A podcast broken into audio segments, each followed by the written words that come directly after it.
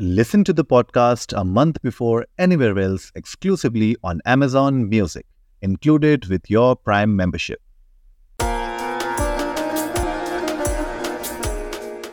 आज की कहानी मूर्ख लड़का स्विट्जरलैंड के एक गाँव में बहुत बड़ा जिम्मेदार रहता था उसे एक ही बेटा था पर वह बहुत ही मूर्ख था उसे पढ़ना लिखना कुछ नहीं आता था बेचारा जिम्मेदार उसे पढ़ा पढ़ा कर थक गया, पर उसका बेटा उससे कुछ भी नहीं सीख पाया।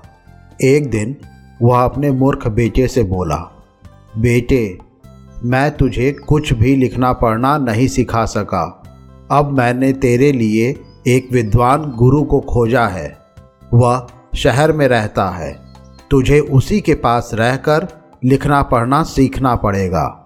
वही तुझे अब कुछ सिखा सकेगा। पिता ने अपने बेटे को उसके गुरु के पास दूर शहर भेज दिया। वह लड़का पूरे साल अपने गुरु के पास रहा। एक साल समाप्त होने के बाद वह वापस अपने पिता के पास आ गया। पिता अपने बेटे से मिलकर बहुत खुश हुआ। बेटे से पूछने लगा, अब बताओ बेटे, एक साल में तुमने अपने गुरु से क्या सीखा? पिताजी, अब मैं कुत्तों की भाषा पूरी तरह से समझ सकता हूँ। यह सुनकर पिता ने अपना माथा पीट लिया और बोला, हे भगवान, एक साल में तूने सिर्फ़ कुत्तों की भाषा समझना सीखा है। क्या तूने इतना ही पढ़ा है? या और कुछ भी सीखा है? मैंने तुझे शहर में कुत्तों की भाषा सीखने के लिए नहीं भेजा था। उस जिम्मेदार ने अपने बेटे को फिर से एक नए गुरु के पास पढ़ने के लिए भेज दिया। जब वह एक साल बाद खुशी खुशी अपने घर वापस आया तो पिता ने उससे पूछा, बेटा, इस बार एक साल तक तुमने क्या सीखा? बेटा बोला, इस बार मैंने पंछियों की भाषा सीखी है, पिताजी। इतना सुनते ही जिम्मेदार को गुस्सा आ गया। वह गुस्से से बोला, ओ महामूर्ख तूने इतना मूल्यवान समय और ढेर सारा पैसा केवल जानवरों और पंछियों की भाषा सीखने में बर्बाद कर दिया। दूर हो जा मेरी आँखों से। मैं तेरा मनहूस शक्ल भी नहीं देखना चाहता। इस बार मैं तुझे किसी और गुरु के पास भेजूँगा। पर अगर इस बार भी तूने कुछ लिखना पढ़ना नहीं सीखा तो मुझे अपना पिता मत समझना। ऐसे मूर्ख से मेरा कोई रिश्ता नहीं है। जिम्मेदार ने इस बार अपने मूर्ख बेटे को एक तीसरे गुरु के पास भेजा। एक साल बीतने पर वह लड़का वापस अपने पिता के घर पहुँचा। पिता ने उससे पूछा, कहो बेटा, इस बार तुमने क्या सीखा? लड़का बोला, पिताजी, इस बार मैंने मेढकों की भाषा सीखी है। इतना सुनते ही जिम्मेदार गुस्से से लाल पीला हो गया और लड़के को दो चार थप्पड़ जर दिए। फिर अपने नौकरों को पुकारा और बोला, तुम सब लोग कान खोल कर सुन लो। आज से न यह मेरा बेटा है और न ही मैं इसका पिता। तुम इसे मेरे घर से बाहर निकाल कर जंगल में छोड़ाओ मैं इस मूर्ख की सूरत भी नहीं देखना चाहता। जिम्मेदार के नौकर लड़के को उठाकर एक घने जंगल में छोड़ आए। लड़का दिन भर जंगल में भूखा, प्यासा इधर उधर भटकता रहा। घूमते घूमते उसे जंगल के अंतिम छोर पर एक बड़ा सा किला दिखाई दिया। लड़के ने सोचा कि क्यों न मैं इसी किले में रहकर अपनी रात गुजारूं। उसने किले के चौकीदार से किले में रात गुजारने की अनुमति मांगी। चौकीदार ने उसे किले के मालिक के पास भेज दिया। मालिक ने उस लड़के को देखकर कहा मैं तुम्हें इस किले में रात गुजारने की अनुमति दे तो दूँ, पर किले के निचले भाग में कुछ जंगली कुत्ते हैं जो आदमी को मार डालते हैं। अभी थोड़ी देर पहले ही उन्होंने एक आदमी को मार डाला। सारा गाँव इन कुत्तों से बहुत परेशान है बेटा। इस किले में केवल निचले भाग में कमरा खाली है। क्या तुम यहाँ रात गुजार सकोगे? लड़का, यह सब सुनकर थोड़ा भी नहीं डरा, क्योंकि वह तो कुत्तों की भाषा अच्छी तरह समझता था। वह किले के मालिक से बोला, ठीक है, आप मुझे उन भयानक कुत्तों के साथ रात बिताने की अनुमति दे दीजिए, पर पहले मुझे उन कुत्तों को कुछ खिलाने के लिए दे दो, ताकि कुत्ते मुझ पर झपटे नहीं।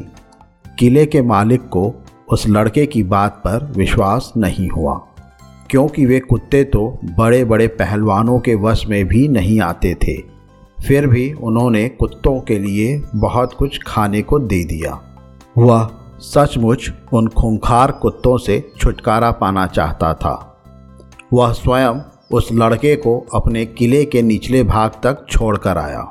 जब वह मूर्ख लड़का कुत्तों के कमरे में घुसा तो उसमें से कोई कुत्ता नहीं भौंका, बल्कि प्यार से उसके सामने अपनी पूछ हिलाने लगे।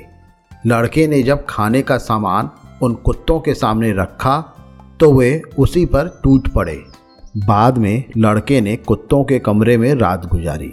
अगले दिन सुबह, जब वह लड़का उस किले के मालिक के सामने बिल्कुल ठीक ठाक पहुँचा तो वह हैरान रह गया। उसकी हैरानी दूर करने के लिए लड़का बोला उन कुत्तों ने मुझे अपनी भाषा में बतलाया कि वे इतना क्यों भौंकते हैं और क्यों वे इस जगह के लोगों को हानि पहुंचाते हैं। असल में उन कुत्तों को शाप मिला हुआ है और उन्हें एक बहुत बड़े खजाने की देखभाल करनी पड़ रही है। ये खजाना इस किले के निचले हिस्से में दबा हुआ है। उन सबको तब तक शांति नहीं मिलेगी जब तक यह खजाना वहाँ से उठा नहीं लिया जाएगा। किले के मालिक को उस लड़के की बात पर विश्वास नहीं हुआ। कितने भयानक कुत्ते ऐसा कर सकते हैं? वह बोला, ठीक है, मैं तुम्हारी बातों पर तभी विश्वास करूँगा जब तुम वह खजाना खुद ऊपर उठाकर लाओगे। वह लड़का फिर से किले के निचले भाग में गया और कमरे के फर्श के नीचे से एक बड़ा सा बक्सा उठाकर ऊपर लाया। वह बक्सा बहुमूल्य हीरे जवाहरात से भरा हुआ था। किले का मालिक इतना सारा खजाना देखकर बहुत ही खुश हुआ और उस मूर्ख लड़के को अपना बेटा बना लिया। खजाना निकलने के बाद से कुत्तों का भौंकना भी बंद हो गया। कुछ समय उस किले में रहकर उस लड़के ने रोम जाने की सोची, क्योंकि वह वहाँ रहकर बोर हो गया था। रोम जाते समय रास्ते में एक बड़ा सा नाला आया।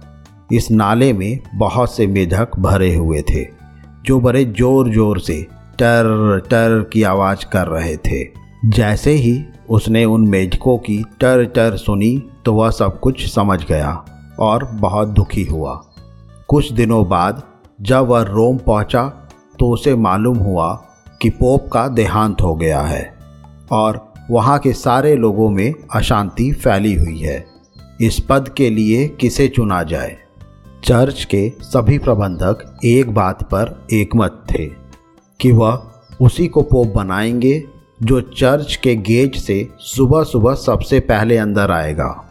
जिम्मेदार का लड़का यह जानने के लिए सुबह सुबह चर्च पहुँचा कि उसने मेजकों से जो सुना था, वह कहाँ तक सही है। वह जैसे ही चर्च का गेट खोलकर अंदर गया तो चर्च में खड़े सभी लोगों ने उसे घेर लिया। उसमें से एक ने लड़के से पूछा, क्या तुम पोप बनना पसंद करोगे? लड़का सोच में पड़ गया कि वह इतने बड़े पद लायक नहीं है। उस लड़के को चुप देखकर चर्च में खड़े प्रबंधकों में से एक बोला, यह शायद तुम पर ईश्वर की कृपा है। उसी ने तुम्हें यहाँ भेजा है। हमारे सबके निर्णय के अनुसार तुम ही इस पवित्र पदवी के लायक हो।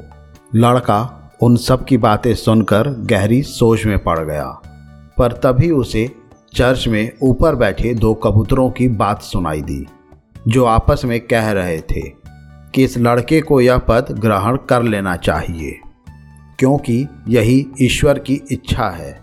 लड़के ने कबूतरों की बात सुनते ही इस पद के लिए हाँ कर दी। पोप की गद्दी संभालने के बाद वही दो कबूतर उस लड़के का मार्गदर्शन करने लगे और वह कुछ ही दिनों बाद सबसे अच्छा पोप बन गया। सभी लोग उसका सम्मान करने लगे। यहाँ तक कि उसके पिता भी, जिसने उसे घर से निकाला था। मुझे उम्मीद है आपको ये कहानी पसंद आई होगी। ऐसी ही और कहानी सुनने के लिए हमारे चैनल को लाइक और सब्सक्राइब करें। इस कहानी को ज़्यादा से ज़्यादा शेयर करें। जल्द ही मिलते हैं एक और नई कहानी या किस्से के साथ। तब तक के लिए धन्यवाद।